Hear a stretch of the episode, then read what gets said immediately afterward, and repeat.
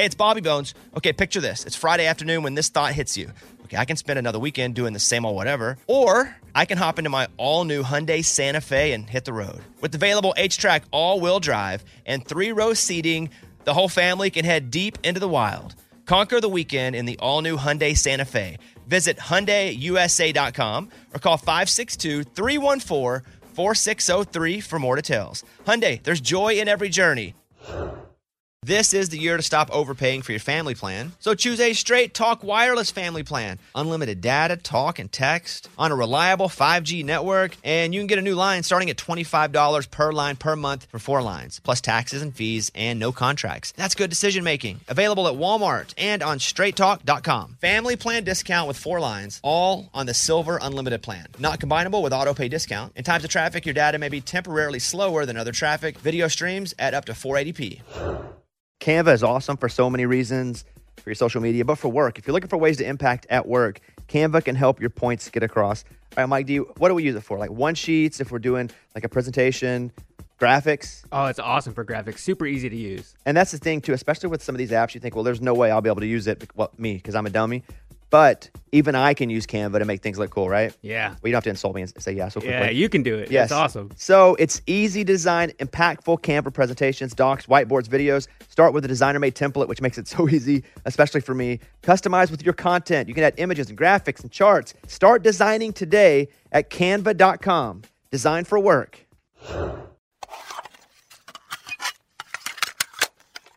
I just didn't get it. Not until I think years later. And some when somebody said something, I was like, oh my God. I was just like, yeah, the penetrators will penetrate you with our music. Episode 388, Martina McBride. Boy, what a get. Good job, Mike. I know you worked on this one for a while. Yeah.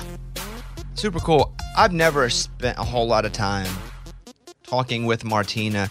I've talked to her occasionally, like if we're somewhere at the same place or music, but I never just sat with her. I don't think she. I've ever interviewed her. I've never met her, never even seen her until this. So you didn't even know if she was real. Nah. It's awesome. So at Martina McBride, if you want to follow her on Instagram and TikTok. I mean, there's just so much. She had all these number ones, obviously. You want to walk through some of them? Yeah. 1995, Wild Angels. 1997, A Broken Wing. 1997, Wrong Again.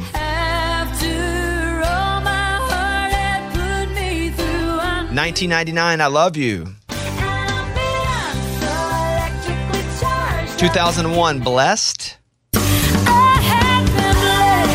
2003, this one's for the girls. But what's crazy is like her biggest songs weren't number ones. Yeah. Like if you talk about Concrete Angel or Independence Day, like those songs are still played today and they weren't number one at the time. So just her songs that weren't number one were massive. So super cool. You can go check her out on the road. MartinaMcBride.com. She's uh, in Louisiana, Mississippi, Alabama, Kentucky, all coming up May through June. Four CMA Vocalist of the Year awards, three consecutively. She became a member of the Opry in 1995. She sold over 23 million albums. And just super cool to have her come over and talk for an hour. I don't know, I liked it. And you've been killing it. But we had a great Chase Rice episode and then a great Martina McBride episode. Good ones. Yeah, we're on a two streak. Two. I don't know. I just forget who was third. I'm sure before that was awesome too, but I just forget. Hailey Whitters. Oh yeah, the Hailey one was good too. All right, enjoy Martina McBride. So a couple of things, and if you want to wear those, you can. You don't have to. We may play a song or something, oh, okay, sure. but you don't. Ha- you definitely don't have to. All right. Um, a couple of things. I was talking to my wife. She's a massive fan of yours, and she was like, someone in like her fifth grade talent show saying "Concrete Angel." Fifth grade. Wow. Talent. That's what I said, and she said she was singing a lot of your songs. She goes, you know, someone in a fifth grade talent show. They didn't really know what it meant. They just liked the song, so they got up and sang "Concrete Angel," and nobody really told the girl it was a very serious song. Mm-hmm. Which, again, that is a very serious song. But there's a kid singing in a talent show thinking it's like a happy song. That would be a, a peculiar situation if you really know what the song's about. Like to see a kid or anybody or just somebody screaming. I don't know what half the songs are I sing along to. Right. And so when you have a song like that, do you have to treat it extra sensitively in performance even as well? Because it is, in at least in my mind, a lot of other folks who've seen the video, who know the song. Do you have to treat it a certain way as well whenever you perform it? Yeah, well, it's interesting, first of all, that you said that about the child singing it because it's really super popular with little kids. And I think that they um, don't understand completely what it's about, but I think they, they it's about a child. Right. You know, so some part of them relates to it and is empowered by it, I guess. Um, but yeah, when I'm singing that song, it's, I don't do it in, live in the show very much anymore, but um, this is kind of like, Yeah. it's not a downer, but you know what I mean? Yeah. It's like very serious. So, and when I was recording it, when I chose it, I was, I went back and forth. I think I listened to it for the album before and then finally just said, I have to record this song. It's so good. But yeah, you have, it's a, there's a sensitivity to it for sure. You know, you kind of, I try not to look into the audience because if I see somebody emotional, I get Sure. emotional. So, you know, but yeah, there's a sensitivity to those kind of songs when you perform them. You have to have that. I would also think, and this is just a theory, you can hit me and tell me I'm wrong. If you've performed that song 10,000 times or something that I do over and over and over again, although I know the impact and the meaning, if you do it a whole lot, it just starts to be a part of a process. And that you'd have to read, because there are times uh, there have been like news stories, but you have to recheck yourself and go, okay, this is the one time somebody's going to see me do this. I can't, it, there can't be any Snickers or anything Right, right. even though I've done it 10,000 times, Yeah. and I'm like, you got to treat this as serious as you possibly can Yeah. because somebody that's just seen you do it once, you got to do it like they what Yeah. they feel about the song. Yeah, there's a responsibility there. Um, I, I will say that after I have to check in every once in a while. I'm kind of in the process of doing that now, of really going through all of the lyrics and really start because I have two months off from the road.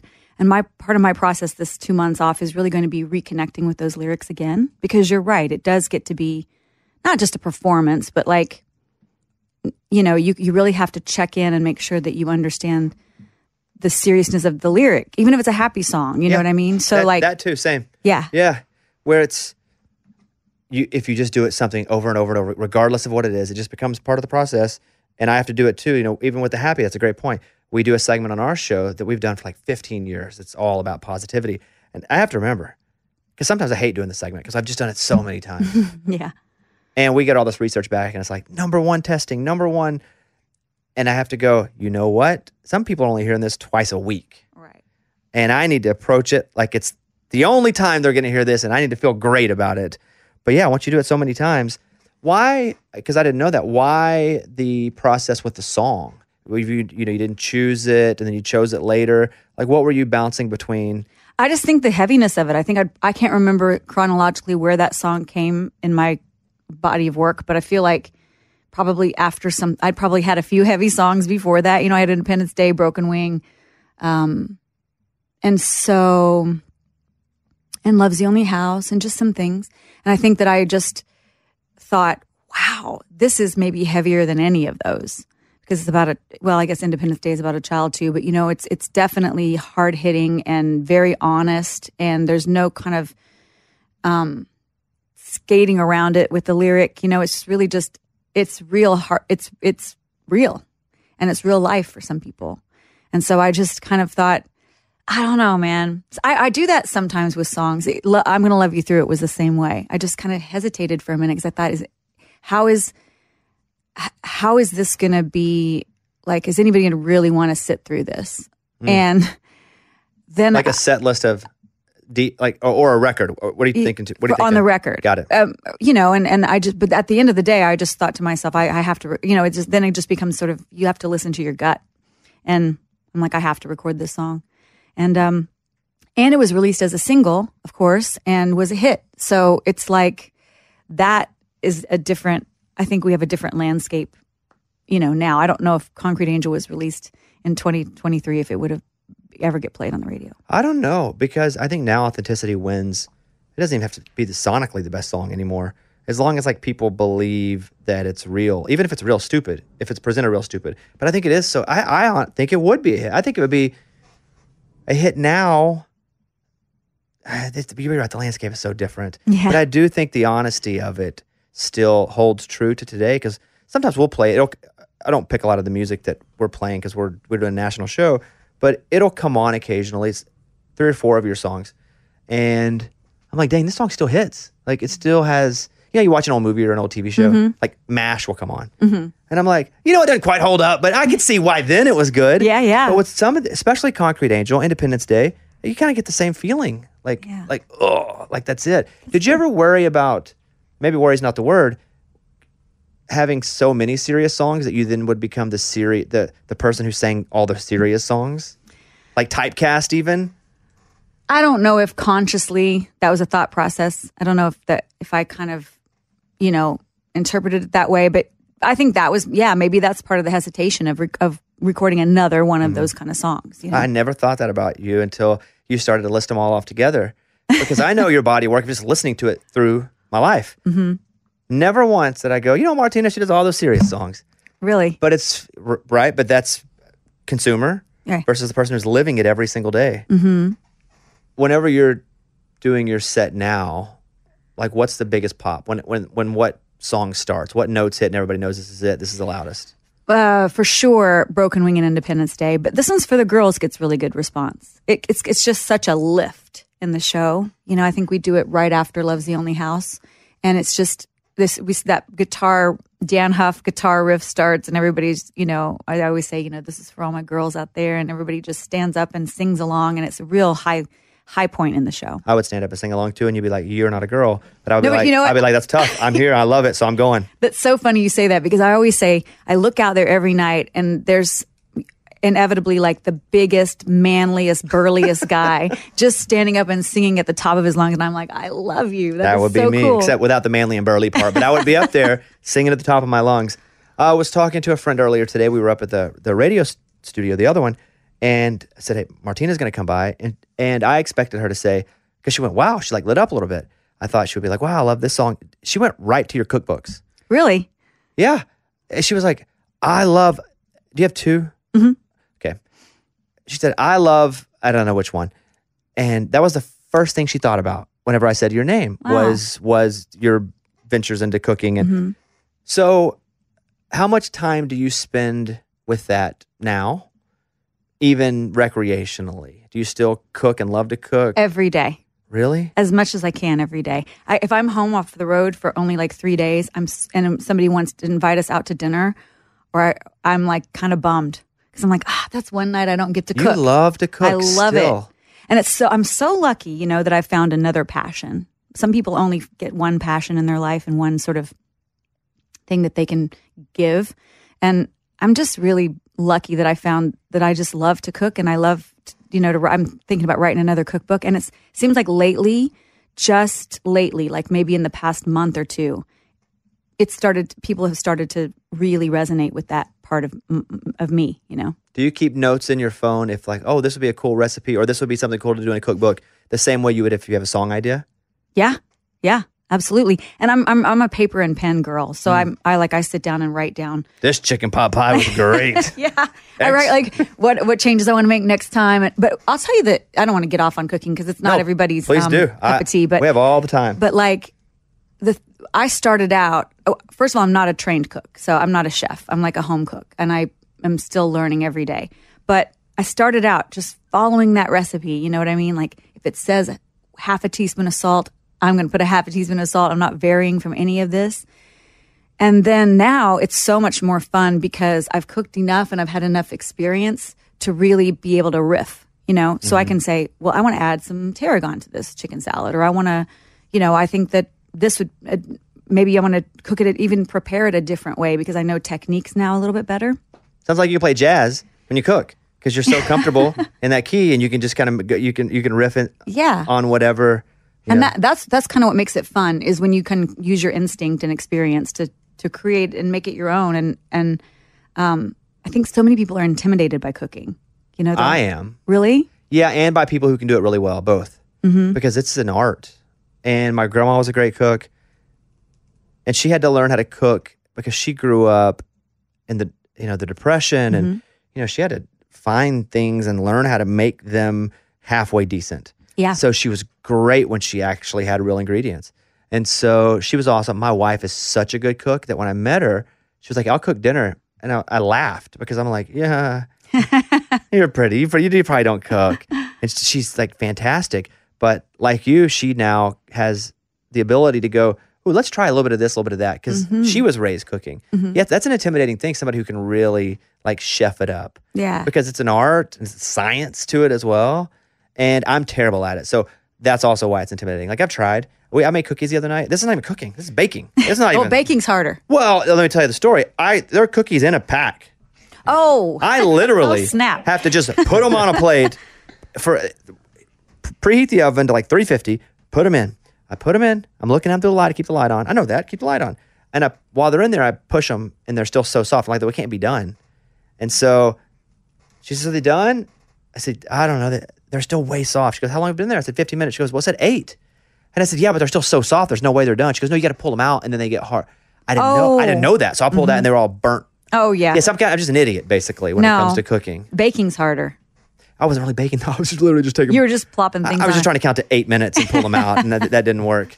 So a third cookbook, huh? Yeah. Uh, what would be the difference? Like, what what would you do differently in this one? you know that's the hardest part of a cookbook for me is like first of all with anything that i do creatively I, I i think this is a process for a lot of people sometimes i have a really concrete idea like about what i want a record to sound like sometimes i'm like i don't know i don't know you know like so for me with a cookbook it's like where do i start like what wh- everybody always wants an angle like is it a vegetarian cookbook is it a 30 minutes and under on the table Sure. cookbook is it you know so I, am just kind of stuck a- as to what where to start i mean for me like cook, cookbooks are like a collection of people's favorite recipes which i think that's enough right why does it have to have isn't that the angle could that be the angle Uh-huh. It Bobby? could. well, so my wife did some. Just she moved here, pandemic. Everybody was doing whatever just to stay sane, Mm-hmm. and she's not someone who likes to be on camera, but she loved to cook. So I was like, "Hey, let's do some cooking videos, Mm-hmm. and I'll hop in some of them with you." And she did. She did them really well, and she was like, "I don't really like being on camera, but well, Food Network called her, and and they were like, Awesome. they were like, would you like?" They didn't offer a show or anything, but they were like, "What we'd like to do is put people who are good on some of these panel shows, and they can like judge." and- Uh-huh. and she was like, ah, that's really not for me. Like, thank you. But, you know, I appreciate that. And so I tried to learn while she was doing it, you know, while she was cooking. I tried to learn from her a little bit. But sh- it was also like, what's the theme? She's like, I don't even know, like, what's the theme of this video? Like, everybody wants like a gimmick as to what we're going to create and how we're going to create it. And when we got married, we got sent like 300 recipes from her family. wow That was like the there's a gift. cookbook right there That's right. I was like, that's the theme. We already have it written for us. We'll just take credit for it. Yeah. Caitlin's family recipes. There we go. Stamp it. There you go. Mm-hmm. Mail it off. Uh, you were out doing the Judd's tour. Mm-hmm. So were you filling in? Were you part of that? Because I know there were some changes once the death happened. Mm-hmm. Um, or were you already on that tour? I was already on the tour. So they asked me um, back in the summer. Well, I don't know. I guess we toured in the fall. So in the summer to to, to come on the, every show and do 45 minutes, Oh, like a full set. like a full set Yeah. before before every show. And then they were going to have, well, then it was going to be Winona and Naomi. And then when Naomi passed, they restructured and had still wanted me to be on every show. Thank goodness. And then had um, several other women fill in. So there was Kelsea Ballerini, Ashley Judd, Trisha Yearwood, Brandi Carlile, Tanya Tucker. Um, I'm forgetting someone. Faith was on a show. And so, you know, so I got to, yeah, I got to be on every show. the story of Tanya Tucker and your dad, like talking to you. Yeah. Because you grew up a Tanya Tucker fan. Uh, yeah. I think like most anybody. I grew up in rural Arkansas, so you ha- you almost had to be. Yeah. Uh, so what is the story? I know you were in a family band for a while, Mm-hmm. and so was that passed down through you the the Tanya the Tanya Tucker fandom? You know, was your dad, your mom fans? Yeah, we, you know, I was my dad had a cover band that played on the weekends, and so we would just play like whatever was on the radio. So I I sang in the band. I sang Texas when I you know when I die, I may not go to heaven. Texas when I die, and a couple of her other songs. And I went one of my first concerts actually was well, I went. To, I think my first concert might have been Alabama with my parents, but then I went to see. We went to see Tanya Tucker in this little town in Kansas, about thirty miles from where I grew up, and um. So I, my mom passed three years ago. So I call my dad every night um, since that. And so I was on. Tanya asked me to come over to her bus um, after one of the shows just a couple weeks ago. And so I, I went over there and we were visiting. She was playing me music. It was really, really awesome. And I said, I have to go because I have to call my dad. And she goes, well, let's call him. Call him up. Oh, I'd love to talk to your that's dad. awesome. And it was so sweet. Were you like, Dad? Or did you say, I don't know, how do you set it up? I think I just said, "Hey, Dad, I'm I've got you know," and then she just jumped in. She's like, "Hey, Dad, it's That's, Tanya." that's awesome. Hang tight. The Bobby Cast will be right back. Freedom is not free and it comes with a high price paid for by America's heroes and their families. Heroes like Marine Corps Master Sergeant Aaron Torian, who died on February 15, 2014, in Afghanistan. Before his death, he served honorably for 10 years with two combat tours in Iraq and four in Afghanistan. He was 36 years old when he passed, survived by his wife Jerly and their three children, Elijah, Laura Bella, and Avery. While left without their hero, the Torian family was not left behind. Each of their children are multi year scholarship recipients from the Folds of Honor as they pursue their education. The Folds of Honor provides life changing scholarships for families of military heroes like the Torian family. A need this great needs patriots like you. Join the Folds of Honor Squadron with the recurring donation of as little as $13 a month at www.foldsofhonor.org slash squadron. That's foldsofhonor.org slash squadron. Join the mission today. foldsofhonor.org slash squadron. We've all been there. You have a question about your credit card. You call the number for help and you can't get a hold of anyone. With 24 7, US based live customer service from Discover, everyone has the option to talk to a real person anytime, day or night. Yeah, you heard that right. A real person. Get the customer service you deserve with Discover. Limitations apply. See terms at discover.com slash credit card. Hey, it's Amy here to talk about the incredible work being done by St. Jude Children's Research Hospital and ask you today to join me in becoming a partner in hope. When you make a donation to St. Jude, you're helping an organization that has helped push the overall childhood cancer survival rate from 20% to more than 80%.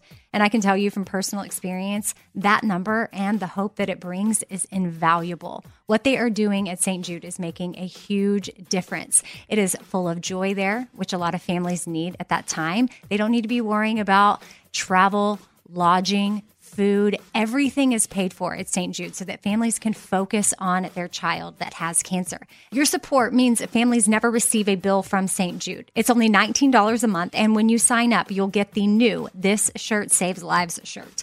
Join me in helping St. Jude in the fight against childhood cancer. Become a partner in hope at musicgives.org. That's musicgives.org. Welcome back to the Bobby Cast. What's Sharon, Kansas like? Um, there's about 140 people that live there. It's very rural. Um, it's about 90 miles from Wichita, which is the biggest city in Kansas. And it's just like like a like dirt streets, no stoplights. There's a couple of maybe three churches. Um, there's no grocery store. There are no restaurants. Got to be a dollar store though. No, Really? no, no. It's tiny. Wow. But because I'm from a town of 700 and we just got a dollar store, There you go. And then it turned into two dollar stores. Wow. Not a two dollar store, but two dollar stores that now compete for that 700 people. Wow. So you had no tr- how many traffic lights? None. Stop signs. Yeah, us too. We didn't have a we have a traffic light. and either. dirt streets. There was there's a couple there's a couple of paved streets, but mostly the side streets are all dirt streets. And What about the school? What did you have like Sharon Elementary? We had elementary through high school, and then like I had ten people in my graduating class. That is small. I thought 40. I had 40 and I was Yeah. this- wow, that's a whole different level. We had 38 the year I graduated. We had 38 students in the whole high school bot, student body. Did they combine classes ever? Nope. Of, No, so I if mean, there the were 10 people, it was, yeah. it was 10. the class after me was five kids, and m- the year my brother graduated, he's two years younger than me. They shut down the school and consolidated, which really was just the end of really the end of the town because there were no more team sports really in that town, and there were I don't know. The high school was really the hub of the whole town. So So the band that you were in with your your dad, your family band, was it called the Schiffters? Mhm. And so was he a musician when he was younger? Did he ever try like I'm going to give this the real try to make it as an artist or was he always just someone who loved it recreationally and got pretty good at it? yeah, I think so. I mean, he was he was a farmer as well and a woodworker, built houses and things like that, and um, he like entered some contests when he was a kid, but just never really thought of actually like picking up and moving to Nashville. Is it because nobody else did it, so you, did- he didn't know it was a real thing. I don't know because that, that was nobody else I knew did it either. Yeah. But it was a whole different, you know, generation. But like, I don't know why. I mean, I think he was really, really happy playing in that local band. It was kind of a big deal. We were like, you know, regionally respected and and we worked a lot. And I think that you know that was that was good for him. And I mean, that was probably good enough for him. How was he when it came to you doing your own thing, support wise? very supportive. My parents were both very supportive. They they always said, you know, we didn't come from a lot of like college graduates. So it was going to college wasn't really that important. It was you know, for me, I think everybody we just always assumed that I would sing in some capacity. And um they always said when I when I decided to move to Nashville, my husband and I decided to move to Nashville. We'd just gotten married about a year before that. Um or 2 years my parents were always like, look, somebody's got to make it, right? Like literally, maybe tomorrow there's going to be a new artist that gets signed and makes a record. Why couldn't it be you? If you get in the right place at the right time and you work really hard, why not? Why not you? And I was like, yeah. So I think, you know, probably like you, when you have, when you have, when you grow up with something that you, bel it's just kind of part of you, you have a confidence, you know, especially when you're young, you have a confidence that I, I, I could probably do this. A little naive, a little confident. Yeah. It's a real lethal mix at Yeah. times. And I think you have to see it. Like I think you have to be able to visualize walk. I'm like for me, I always visualize walking up on CMA st- steps and accepting an award. You know, I think you have to see it. Otherwise, you won't go for it. Especially if there's no one around you that can t- tell you that it can be a reality. Mm-hmm. I mean, in Mountain Pine, Arkansas, nobody left. You worked at the mill or you worked in Hot Springs. That was Yeah. it. And so there was never anybody that was like, this is a reality. You can actually pursue it. But at the same point, there was nobody that said it. You couldn't. It was just a TV thing. It was like fairy tale. Yeah. Probably like moving to Nashville. Yeah. But to have parents that were so optimistic, Yeah. like what an asset for a kid. Yeah. Oh, absolutely. And you know, also just being able to watch the CMA Awards or watch Hee Haw or watch whatever we watched and see, you know, Loretta Lynn and Tanya Tucker and and Reba and all of these amazing women doing that. I mean, you just saw you saw yourself there. You're like, well, I could do that. I mean, she's from Oklahoma, you know, a little town in Oklahoma, um, little town in, in Kentucky. Like they came from small towns. Why couldn't I do that? When you were singing as a kid, when did people start to treat you special? Like, oh, you're better than other kids at that age doing that thing. it's interesting because you know i'm very we, uh, kansas is very midwestern in in a lot of ways and praise isn't really something that's bandied about like it's not really freely given so they think you're going to get an, an ego or a big head or something so like kids are like i think i recognize that people recognize that what i did was good i was the only kid that did it like everybody else was into sports and things like that so but it wasn't nobody was going around going oh my god you're you're a you know what i mean so i think i probably recognized that it made people pay attention and made people happy when i was probably about seven years old That is a lot younger than I thought you were going to say. Yeah. Could could you like nail pitch at seven? Yeah. You know, I, I was a belter. You know, I was, I, I, and I didn't have any lessons. We didn't have, like, my lessons that were in high school, the way I learned to sing was from listening to records and singing along with records, like Linda Ronstadt records, Bonnie Raitt records, Reba records, um, and singing those cover songs in the band. That was really how I learned to increase my range and try to match their nuances and their all of it you know how long they held notes how big the sound was and so um i forgot your question but Well, just about other kids treating you different, and you at seven being able to hit just match a pitch Oh, yeah. at all. But you Yeah. did you just got it from listening.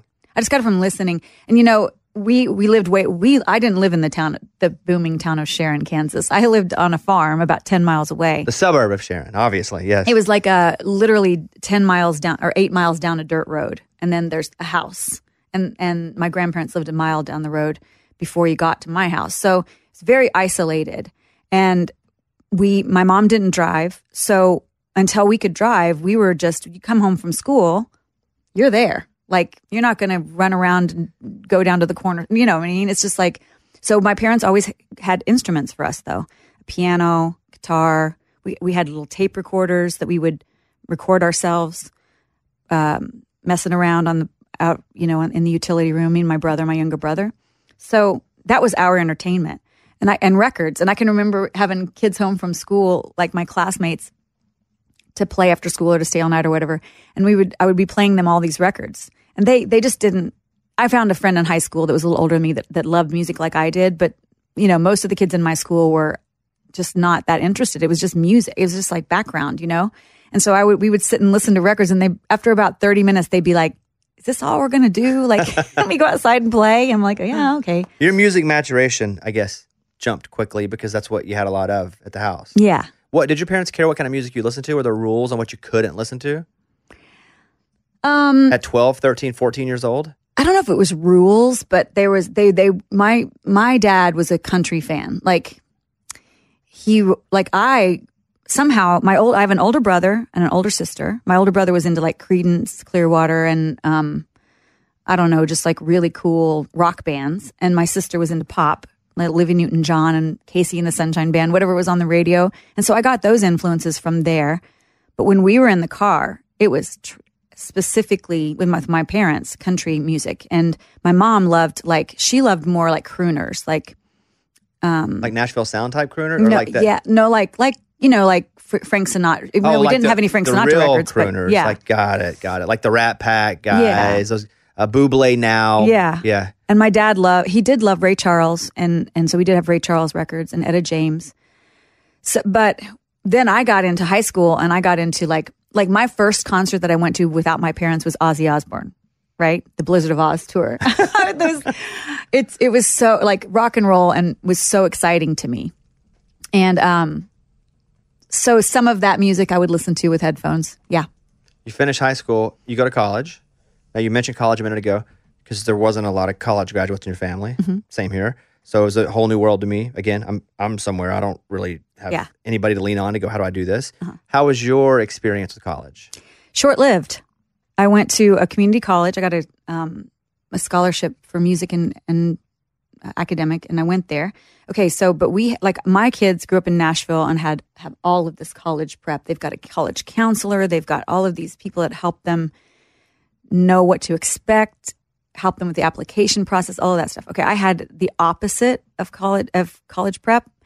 I had no college prep. So I show up. I ha- I'm literally so overwhelmed. I don't know this whole schedule thing, you know, and and how you have to find your classes and, and it was just completely overwhelming to me. Plus, I was living off campus. I was um, singing in a rock band and I was working at Dairy Queen. I had a boyfriend. So I had a lot going on that was pulling me in a lot of directions.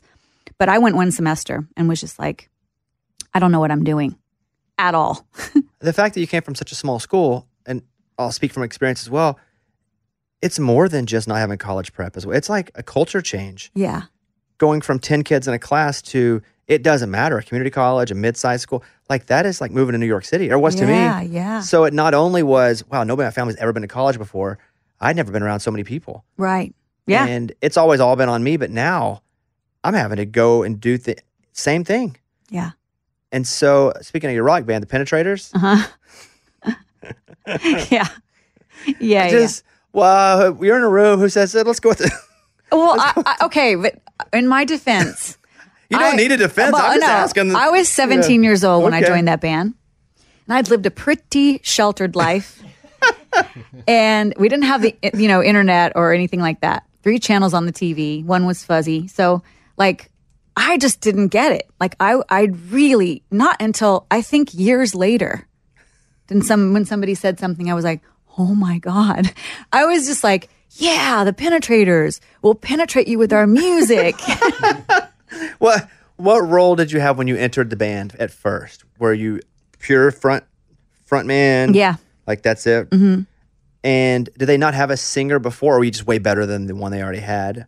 They had one and she she quit or moved or something um and so yeah they they actually one of the guys in the band owned worked at a um, like a music store that my parents frequented you know when we'd go to the big town of wichita or whatever so they actually came down and talked sat in our living room and talked to my parents they were these were older you know i don't know i guess they were probably in their mid 20s 30s and said, you know, we want more. Te- I, I, looking back on it, it seems like a blur. I don't really rem- cognizantly remember like having that. I kind of remember sitting there going, okay, these guys want me to sing in their rock band. I, I I'm going to be a rock star. I love it, you know? And my parents were like, well, you seem like good, good people.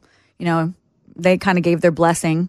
And I spent the next year and a half riding around in a van with a hole in the floor, you know, pooling all of our money together to, to, to get one, two jars of peanut butter and two loaves of bread. And like, that's what we were going to eat for the week. You know what I mean? It's like just playing locally, but scream, like singing Pat Benatar and Heart and Journey. And it was, it was fun. Well, you have to be nourished if you're going to penetrate properly. As Yeah, so, yeah, I mean, I completely understand. have your protein. Absolutely. Well, uh, you mentioned those three artists. Like, what are the, I was going to ask, like, what songs do you hear and remind you of that time period? Like, if you hear it on the radio or playing at Walgreens, you mentioned Journey, like, Don't Stop Believing. You're like, No, oh, we did Any Way You Want It. Oh, yeah, good. Any Way You Want It. And we did Pat Benatar. We did, uh, oh my gosh. Hit me with the best shot. Did you do that? I don't think I don't know if we did that one. I do that live every once in a while now, but we we did Promises in the Dark. We did um, Fire and Ice. It was probably a little bit later, Pat Benatar, because I remember when Pat Benatar came out. I was at my grandmother's. I was folding clothes and I was listening to Casey Kasem's Top 40 and Heartbreaker came on the radio and I was like, what is that? I was so knocked out by that. As in, she's a dream chaser. Yeah, yeah. Yeah, Yeah. okay, got it, got it. Yeah. And then later I got to do Crossroads with Pat Benatar, which was Man, when it all comes back around. unbelievable. Was that like one of the coolest? Yeah, for sure. I for me, if I get to hang out with people that I loved as a kid, it's way cooler than somebody that could be massive, like in celebrity stature. Yeah.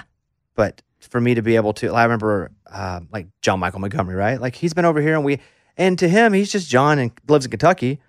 Drove down, Uh-huh. listens to the show, but I'm like, I don't know if I need to remind you, you're John Michael Montgomery. like that to me is super cool because as a kid, listen to a lot. Yeah. And so for you to be able to do that, that's awesome. It was awesome. And it was so surreal because I thought to myself, okay, never in a million years would I have dreamed that I would be on stage with Pat Benatar singing her songs. But then also, I have songs Mm-hmm. that she's going to learn and sing. That's so, that's even beyond like, Yeah. But no, I'm, it, it's not lost on me. Like when I, I was standing on the stage um, a couple weeks ago with Wynonna and Tanya Tucker and me. And I'm like, and Tanya, you know, was like put her arm around me, like, oh my God, I, what am I doing here? Peers. Like, it's Peers. yeah, it's so crazy. And when you when you kind of allow yourself to look at it that way, Yeah, that's super cool. The penetrators, how long do you guys play before you stop penetrating? it was pretty short lived. It seemed like a long time, but I think it was probably, I don't know, because I moved to Wichita to sing in another band five nights a week at a club when I was probably 18. So maybe eight months, a year. At 18, did you kind of have it figured out somehow, some way you were going to sing? Like, Oh, yeah. did you know you would go to Nashville eventually, or was it, let's just see where it takes me? No, I, I always dreamed of making records and doing, you know, doing the big thing, but I couldn't at that point in my life, 18, 19, 20, really settle on country music. I was kind of rebe- I was kind of like singing all kinds of music. So I was singing with this cover band, I was singing everything from Aretha Franklin to Whitney Houston to Madonna to you know, just whatever was on the radio at the time, plus some classics like that. And I loved that too. So I was like, I don't know if I'm really ready to go and do country music full time. And I had an aha moment. I, I had to quit singing for a while because I was I was like waiting tables and singing in clubs five nights a week, and I started to get like some vocal fatigue. And that they did a scope and said, you know, you don't have nodules, but they're start. It's look not looking good. You should probably take some time off from singing. So I did, and in the meantime, of course, I couldn't just completely take a time off singing. So I, so I started singing harmony vocals in this country band. These two brothers called the Fowler Brothers that played locally. So I'd go and sit in and sing harmony. And then I started singing with my dad's band a little bit again. And we did a battle of the bands, which is so weird. We never did that the entire time I was growing up. Who's we? Your dad? Me your and my band? dad and that band, yeah. And it was at a club and, and it was in Wichita and we did this battle of the bands. And something clicked for me. Like a light bulb went off and I, I said I said one of the DJs that was judging the contest actually said to me, I don't know what you're going to do with your singing because I know you're singing a lot of other stuff, but I hope you decide to sing country music because that you know that would be really great. And and I that comment coupled with the experience of singing that music again and realizing how important the lyrics were, how important the singer is, it just felt like home to me. I said to my mom, she was there, she ran the soundboard actually for the band. And I said, I think I've made a decision. I'm, I'm going to move to Nashville and, and pursue a career in country music. And I told my, I asked, you know, didn't tell my husband. Well, I maybe I kind of did. I think, I think I said, I want to move to Nashville. And he had a local sound company that was doing, you know, local sound and t- touring a little bit regionally. Um, and he was like, all right, let's go. And he moved his entire sound company. We didn't know, we knew John Kay from Steppenwolf because John had worked with him and toured with him doing monitors. Um, but we really didn't know anybody. And we it, talk about naive. Like I would go, Yeah. I knew I had to find songs. So I'd go to these publishing companies and walk up down, walk up and down Music Row and knock on the door and say, I'm a singer and I want to get a record deal. Can you play me some songs that I can record as for demos? And they're like, um, sure, come on in. like, It was so odd that they were probably slightly welcoming but confused. yeah, Like you, this is really not how it works, but okay. you know, right? Wow. So, okay, you were you married? You were married at the time. Yeah. You and your husband.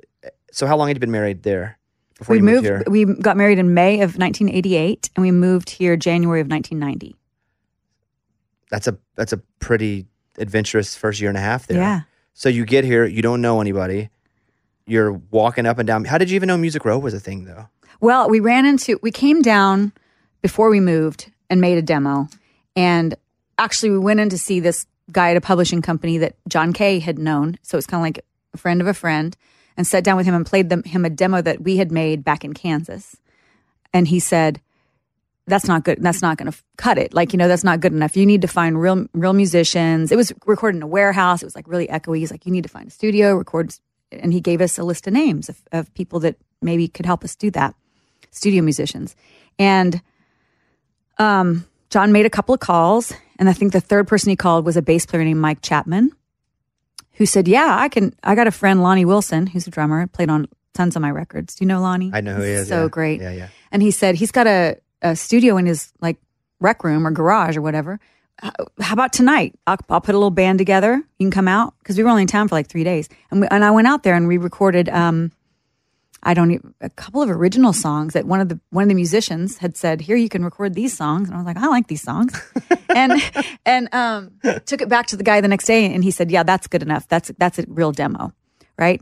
So um, so yeah, it was it was just it was just like meant to be, I guess. Well, it sounds very divine in that the battle of bands happens, where there you had your aha moment where somebody happened to be there and go, "Hey, I would like to give you affirmation that what you're doing here is the right thing." Like all those little particles came together, and then you knew somebody that knew somebody, and that person, first of all, not only helped you, let's do it tonight, but it's also like still, like th- that same, he's still in your life. Yeah. Yeah. I mean, all of that's not coincidental, Right. but pretty cool that when the dominoes fell, you weren't afraid to kind of go with them Mm-hmm. because that's also brave. Yeah. You know, to here you are, you're, I don't know how how old are you at this time? Twenty two Okay, I'll make a demo with guest or twenty three maybe. musicians here. How did you feel singing with experts? Did that because again they're the best. They're they're doing studio work. You got to be really good to do that kind of stuff. Yeah. Did you think about that at all, or were you just like, I, I can sing, let's go? I don't remember. I journal. I have to look up. I got to go. I'm said I'm going to go back, back through and read all of my journals because your perception of things and how it really happened are different. But um, I think I was probably just nervous and blown away and kind of like, but let's do this. You know, it was kind of probably equal parts of of because because you know I, I was in my element musically, but out of my element situationally. You know, so I don't know. You come back with that demo. Do you when you move here? Do you start passing it around? Are you duplicating it, or are you like, okay, I'm, uh, this will get me into another room where I can then record even more or or better songs? Yeah, we, bo- we I think we ended up borrowing some money to move here, and we set out. Th- this was like a two song demo. So the songs, the the next demo that we made was the one where the songwriter said, "Here, record these songs," and um, we went to we went to Fireside, I think, and recorded the tracks for like five songs. Which I just found that demo the other day, by the way, and um, then we were, then we went to the Music Mill, which is was, was a big studio here at the time, and recorded the vocals. And then we so we pitched that around to every record company, got turned down by everybody. Why? I don't know. They just said we're not looking. It's not what we're looking for. Standard answer. It ain't for us. Yeah. And then I made a second demo. This is all all within about a year, year and a half. And um, John was out as production manager for Garth. At that, he'd got that sh- job in the meantime. And so I made a, we made a second demo, and I Mike Chapman, the, the original bass player guy, said, you, "You know what you need to do." Somebody had told me at a publishing company because I was singing demos. They said, "We think we hear that RCA is looking to sign a female artist." And I was like, "Okay." So Mike Chapman said, you need to put your demo in in an envelope and you need to write. They don't just take stuff off the street, which I didn't know. You got to write on their requested material and put a phone number on it. And I was like, all right. So I went down to Kinko's and I got this bright purple envelope and I wrote, or I think John actually wrote requested material, Martina McBride, and a phone number. And about three weeks later, we got a phone call from Josh Leo, the head of A&R at the label, who, and they wanted to see a showcase. And we heard through the grapevine there was like me and two or three other girls. So we put together the, a band and we went to Ace of Clubs. We did a showcase and they came back that night and said, come in tomorrow and you've got a record deal. Wild that that advice of just write requested material on there, so they'll think that they actually were the ones who wanted this. That that act that that paid off. It worked. Yeah. Obviously, it was you who closed. But sometimes you can have all the talent in the world, but if you don't have a way to get that talent to where it needs to go, it's a tree falling in the woods. Mm-hmm. Yeah. That is so crazy. He's like, just write requested material, and they'll just believe they wanted it, and that they were the ones that were in control the whole time. Yeah, and that's it. Worked, and you know, uh, on my I think my 40th birthday, Randy Talmadge, the head of A and R, gave me that envelope. He'd saved it all those years, and he he Wow. framed it and gave it to me, and now I think it's in my Hall of Fame exhibit. So it's yeah, it's it's wild. You know, I mean, I just think that some things are meant to be, and if you can meet it, you know, if you have enough enough determination and sort of passion and perseverance to to meet it where it is, you know, then it's then it like you said, the dominoes start to fall. Yeah, and, and it's okay to fall with them. Like Yeah. sometimes, mm-hmm. We interrupt this interview to bring you a message from our sponsor. Freedom is not free and it comes with a high price paid for by America's heroes and their families. Heroes like Marine Corps Master Sergeant Aaron Torian, who died on February 15th, 2014, in Afghanistan. Before his death, he served honorably for 10 years with two combat tours in Iraq and four in Afghanistan. He was 36 years old when he passed, survived by his wife Jerly and their three children, Elijah, Laura Bella, and Avery. While left without their hero, the Torian family was not left behind. Each of their children are multi year scholarship recipients from the Folds of Honor as they pursue their education. The Folds of Honor provides life changing scholarships for families of military heroes like the Torian family. A need this great needs patriots like you. Join the Folds of Honor Squadron with the recurring donation of as little as $13 a month at www.foldsofhonor.org slash squadron. That's foldsofhonor.org slash squadron. Join the mission today. foldsofhonor.org slash squadron. We've all been there. You have a question about your credit card. You call the number for help and you can't get a hold of anyone. With 24 7, US based live customer service from Discover, everyone has the option to talk to a real person anytime, day or night. Yeah, you heard that right. A real person. Get the customer service you deserve with Discover. Limitations apply. See terms at discover.com slash credit card. Hey, it's Amy here to talk about the incredible work being done by St. Jude Children's Research Hospital and ask you today to join me in becoming a partner in hope. When you make a donation to St. Jude, you're helping an organization that has helped push the overall childhood cancer survival rate from 20% to more than 80%. And I can tell you from personal experience, that number and the hope that it brings is invaluable. What they are doing at St. Jude is making a huge difference. It is full of joy there, which a lot of families need at that time. They don't need to be worrying about travel, lodging, food, everything is paid for at St. Jude so that families can focus on their child that has cancer.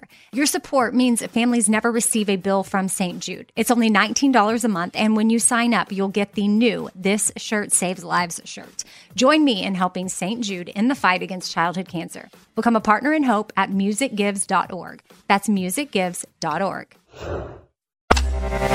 This is the Bobby Cast. So you've been married 35 or so mm-hmm, years. Almost. So got married for the first time about a year ago.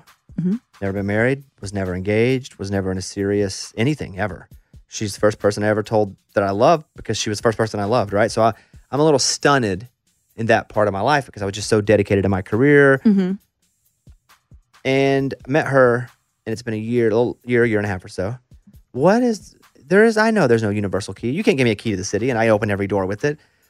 What is it? What's the, what's the secret that's not that secret that is just right in front of me?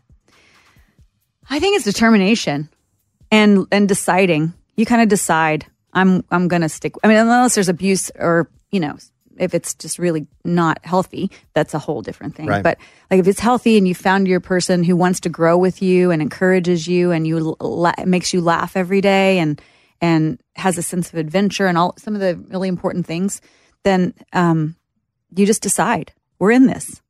And there's going to be times when, you know, maybe you go, oh my God, what have I done? You know what I mean? For him and me. But you go, that passes. It passes. Or you talk about it. Or maybe it was just a mood or a season.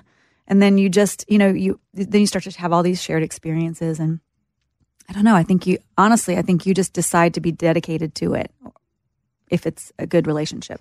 whenever your success really started to grow, and as a new artist that has a bit of momentum, you're gone a lot. Mm-hmm. People think new artists are just making tons of money. New artists are out grinding harder than anybody, Oh, yeah. making no money. Uh-huh. How how was that for the relationship with you and your husband? Was that a really hard time, or was he able to take what he does and take that along? A little bit of both. So he was my sound engineer on the road. So he did we did travel together and we still do.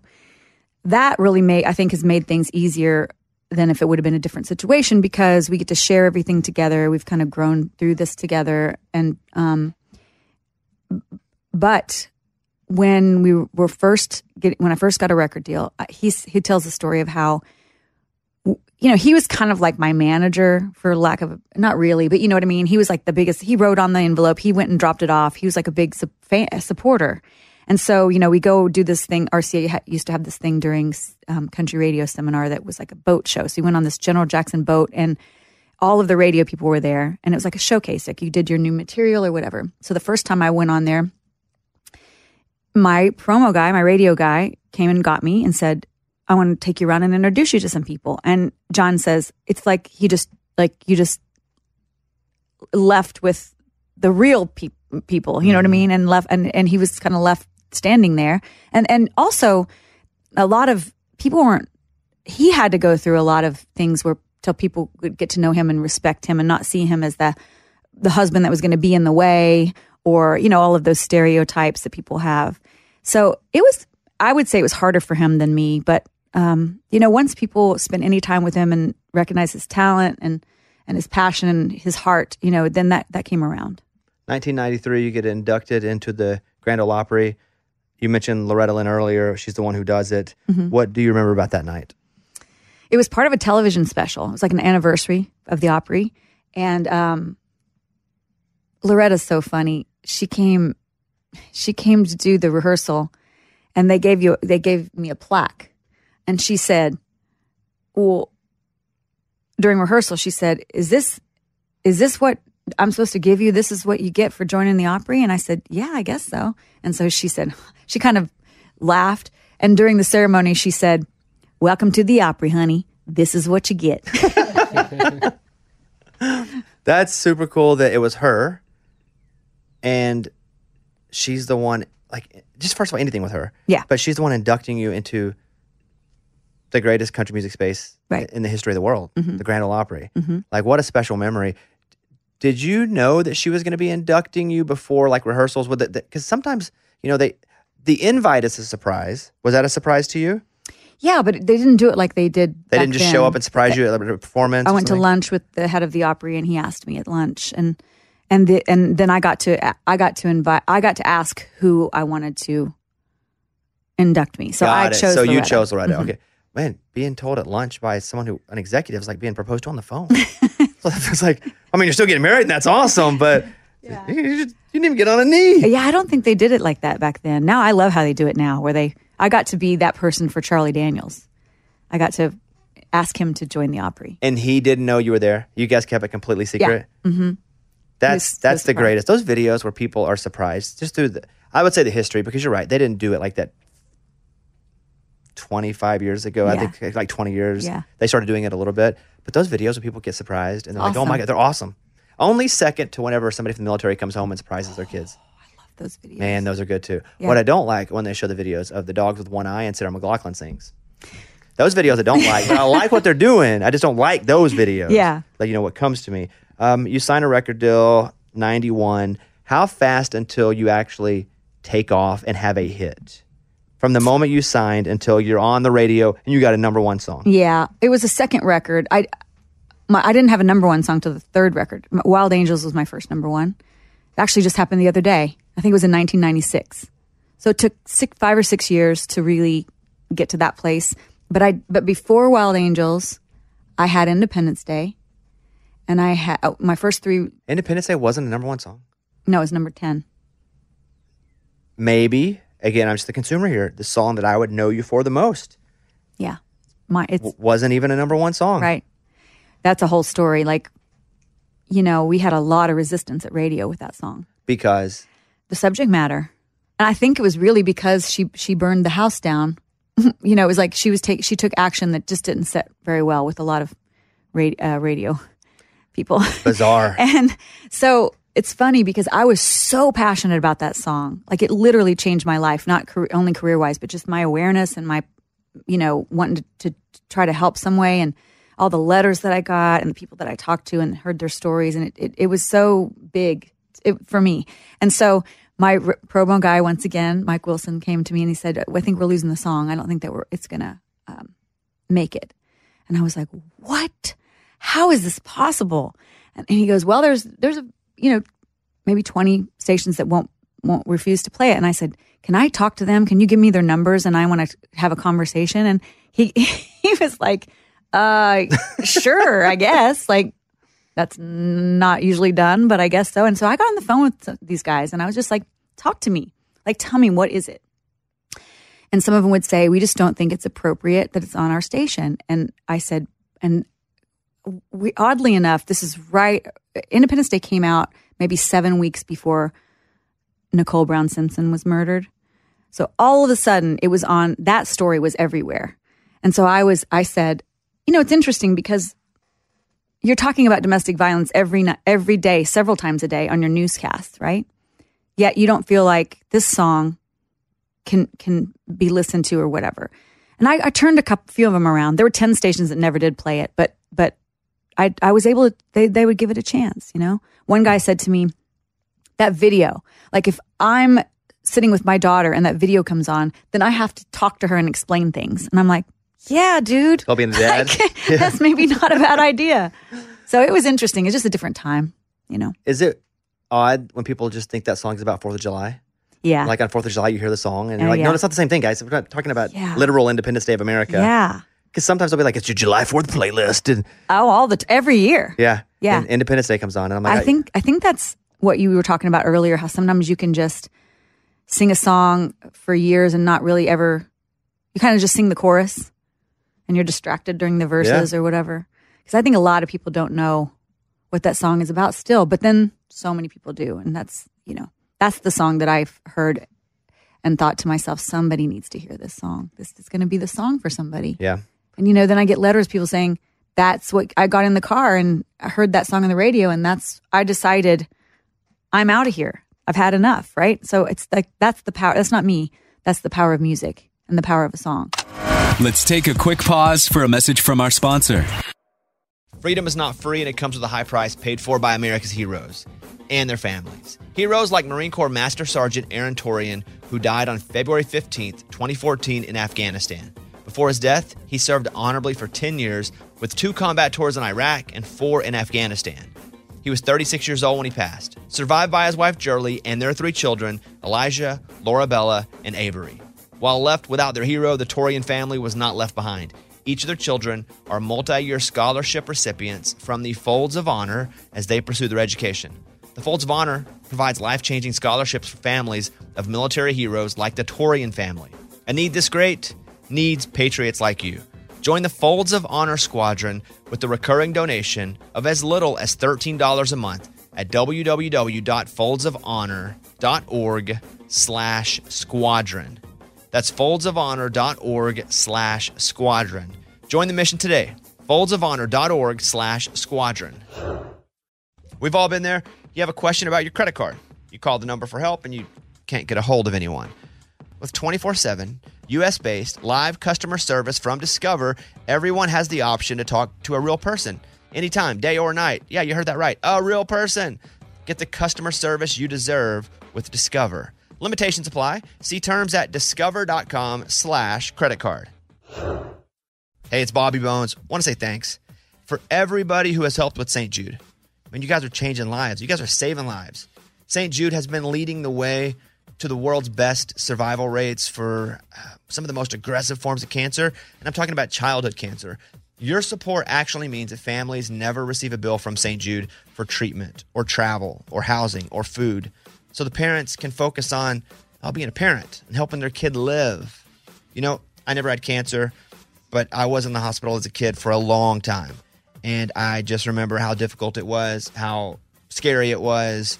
And then I remember getting out and having to figure out how to pay the bill. I didn't have to pay it, but you know, somebody did. But St. Jude eliminates a lot of that. You can help St. Jude stop childhood cancer by becoming a partner in hope. You'll get an awesome new This Shirt Saves Lives shirt. Join the doctors, the researchers. Hey, join me in this fight and visit musicgives.org. That's musicgives.org.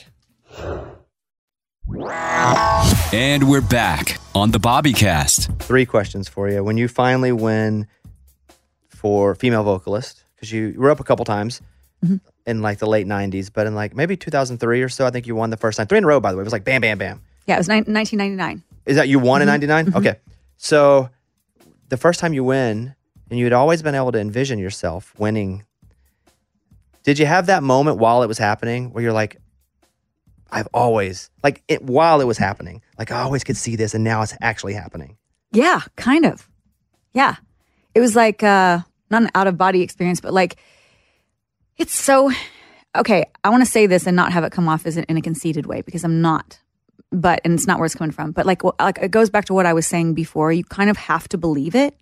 You kind of have to believe it. Otherwise, all of the rejection and the and the being away from home, the traveling and the recording and all of the stuff that you do is, you know, you have to believe that it's going to pay off in that moment as as in that moment. So, you know, for uh, there was a I don't know maybe it might have been even four or five years we were nominated and didn't win and and you you just go what's going to happen it's going to happen You so you still believed it was going to happen? oh yeah yeah When you got that close and didn't. yeah because it was too I, maybe premature like I feel like we one thing I'm really that was a good feeling for me was when we finally won I felt like we'd been around long enough to kind of deserve it in a way. And the, my team, you know, everybody that worked so hard, they, it was rewarding. It was just kind of like, oh, I'm so glad it didn't happen too fast. I'm so glad I feel like I'm kind of in this industry and that people really wanted me to win, maybe. So, but yeah, there's that moment where you go, well, this is it. Mm. you know? The first times that you didn't win, are you like listening for mm, and it is oh, is it deflating or is it do you really feel hon- anytime I ever lose, I'm not honored to be there. Right. I'm like, this sucked. yeah. Or are you honored just to be there and you're like, oh, I'll get them next time? Like, what? Like, yeah, I was kind of like that. I was really because I would look at the category and the other females in the category, and I was just like, wow, wow, like it's so amazing that I'm even in the same. Like these people even know. I remember when I walked past Alan Jackson one time at an award show, probably the first CMA awards that I went to, and he's in the front row, and I walked by him and kind of, you know, I was, I'm not, I'm kind of an introvert, really, honestly, extroverted introvert, or Mm, same. so I'm not the kind of I'm always the kind of person that doesn't want to go up to somebody and introduce myself. I don't want to bother them, you know what I mean? But I walked past him and I just kind of looked at him like and thought to myself, "Oh my god, that's Alan Jackson." And he said, "I love your stuff." And I was like, "Oh my god, Alan Jackson knows who I am and has heard my music. What in the world?" You know? So it's it's it was like that. I don't think you came off conceited at all. And I'm a big believer in what I would call a healthy arrogance because if I don't have it, if I don't believe in me so much, nobody else is going to. Yeah. Like, I have to. Because at times Yeah. other people are going to go, yep or nope or I don't know, prove it. But if I don't believe in me and I don't believe what I'm putting out is worth people buying a ticket if I'm doing a comedy show Mm-hmm. or spending 20 minutes with me in the morning or reading a book, if I don't believe it and I don't believe it's great, nobody else will. Yeah, that's true. So I have to be that. And I have no problem. It's just for me at times, I think I get so insecure that that healthy arrogance tends to come off the other way because I'm so insecure that it's like, well, I got to prove to everybody that I don't take any crap and let's let's go. That's my problem. When things started to really pop for me, I had to. There were a couple times where I had to be like, "Whoa, you got to check yourself." Mm-hmm. Luckily, I have that awareness. I was going to say, you're aware of it. Luckily, Yeah. did when it did you ever have to have that talk with you? That's a weird question to ask. Where you're like, "Oh, it's hitting now. Like, let's make sure we make these some wise decisions." not because of an arrogance thing or insecurity really but you know i just it took me a really long time to realize that i had some power like you know nobody tells you that. When you start out they're like there's all kinds of people that want you to do what they think you should do. And i mean everybody from video directors to art directors to producers to everybody s- executives. And it took i think it was my husband actually that said you know you they're kind of working Mm-hmm. for you in a way. And i was like oh my god yeah. So then you kind of you can kind of assert your power over your creativity and your own persona and how Over people yourself. see you over yourself Yeah. and that that can get pretty heady so sometimes i feel like especially i don't you know as a woman i kind of had to check that a little bit just to not alienate everyone does that make sense Yeah, absolutely, it does. My final question is kind of a two-parter. If you go to your home, inside your home, what is your favorite professional picture that you have? That if somebody could stumble across, it's in a frame somewhere.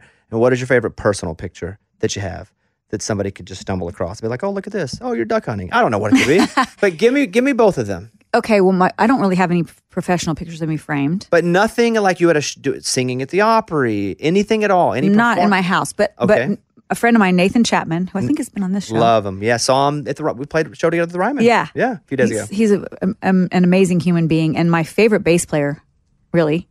No offense to all the other bass players out there, but he's so good and he's such a great singer and a musician, and I just love him. I can't say enough good things. But he also, because he's good at everything he does, is an amazing photographer. So he called me up a few weeks ago and said, Can I jump on your bus and just, I just want to come out and, and shoot photos? I was like, Absolutely. So he took this photo of me, two actually, one, me going up, up the stairs to the stage, and it's kind of blurry and out of focus. It's so iconic. And then another one of me on stage from the back, which is my best angle, by the way. and and I, there's nothing for me to critique or pull pick apart. It's like it's the back of my head. My hair looks good. It's fine. And so um, that picture, and I haven't got him framed yet, but he made me Hmm. huge prints, like like as big as that when you have here. So I'm I'm probably going to frame a couple That's of those. super cool. What about personally? My one of my favorite pictures is my picture with Loretta. I've I have a couple of snapshots with her that I have framed.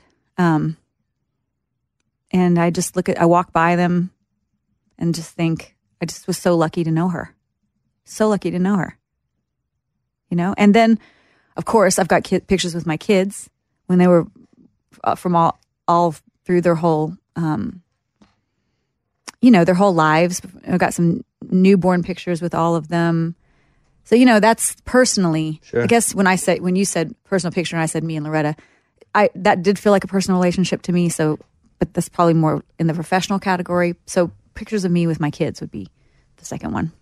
So you're doing shows a few in May and in June. Now you're taking a break right now, though, for the most part, Mm-hmm. is what you're saying. Yeah. Are you going back out in the fall? Mm-hmm. Is that been announced yet? No, Okay, we're putting that together. I don't want to go to, to tour jail, so I'm not going to push. I don't know what's up. I just decided this year to take a little bit more, try, try to tour a little smarter because we were for the past since COVID, since since touring started back up again, we were really hitting it every single weekend, mm. like Thursday, Friday, Saturday, Sunday, every single week, maybe with a week off here or there, and it just gets to be so discombobulating. There's all there's always this. First of all, I'm a real homebody. I love to be at home, but I love to tour. But there's this reentry that comes every time I come on off the road. There's about a day where it just takes a minute to get mm-hmm. settled and in the groove, and and that's just jarring, and nothing ever gets unpacked, and everything's I'm transporting things back and forth. And so this year I said I, I kind of wanted to work in chunks. So we did the Judds tour. We've got April and May off, no March and April off, and then we were working in May, June, a little bit in June, July. Then we're going to do a tour in the summer in the fall for probably 15 dates, and then we always do a Christmas tour. So we'll probably end up doing the same amount of shows, but they're just spread out a little more. It's been a real treat. I appreciate you coming and just talking with me about like the stuff that I don't ever get to hear from you. Like I, I want to know about Sharon. Yeah, I want to know about your mom and your dad. Yeah. And so I hadn't heard this, so I really appreciate you taking an hour and spending it and absolutely. sharing that with me. That's that's the coolest thing for me to get to do this. Um, so if you want to get tickets, you go to martinamcbride.com or go to our socials. Quite the Instagram following, I must say. you kind of kill it over there. I love it. Yeah, It's fun. At Martina McBride. And then the, the final, final question Do you still love singing? I do. Yeah, I do. I mean, I do. And I think I'm learning to love it in a different way. Um, for a long time, it was just this thing I did, and it was just this, I sort of had complete control over it. I, don't want to say I took it for granted, but, you know, now I'm older. I've gone through a couple of vocal issues, which I've been resolving, and I appreciate it more. And I think I'm more connected to it in a, in a, in a different way. And I think the next few years, I'm going to enjoy it more than ever. Well, thank you for your time. This has been a real treat for me. Um, I guess that's it, right, Mike? All the stats and stuff we read before you got here. Okay. All the we you know we. I'm glad you didn't we do that want I was you- here. yeah, well, we didn't want you to get too cocky, you know. with all the- so, all right, Martina McBride, everybody. Love this episode of the Bobby Cast? Subscribe on iHeartRadio, Apple Podcasts, or wherever you listen to podcasts. This is the year to stop overpaying for your family plan. So choose a straight talk wireless family plan. Unlimited data, talk, and text on a reliable 5G network. And you can get a new line starting at $25 per line per month for four lines, plus taxes and fees and no contracts. That's good decision making. Available at Walmart and on straighttalk.com. Family plan discount with four lines, all on the silver unlimited plan. Not combinable with auto pay discount. In times of traffic, your data may be temporarily slower than other traffic. Video streams at up to 480p. Right here, right now. Find your beautiful new floor at Rite Rug Flooring. Choose from thousands of in stock styles, ready for next day installation, and all backed by the right price guarantee. Visit riterug.com. That's R I T E R U G.com today to schedule a free in home estimate or to find a location near you. 24 month financing is available with approved credit. For 90 years, we've been right here, right now.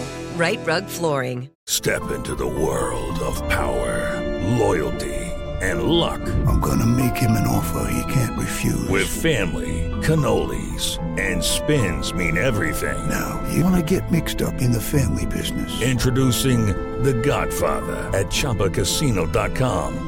Test your luck in the shadowy world of The Godfather slot. Someday, I will call upon you to do a service for me. Play The Godfather now at ChumbaCasino.com. Welcome to the family. No purchase necessary. VGW Group. Void where prohibited by law. 18 plus. Terms and conditions apply.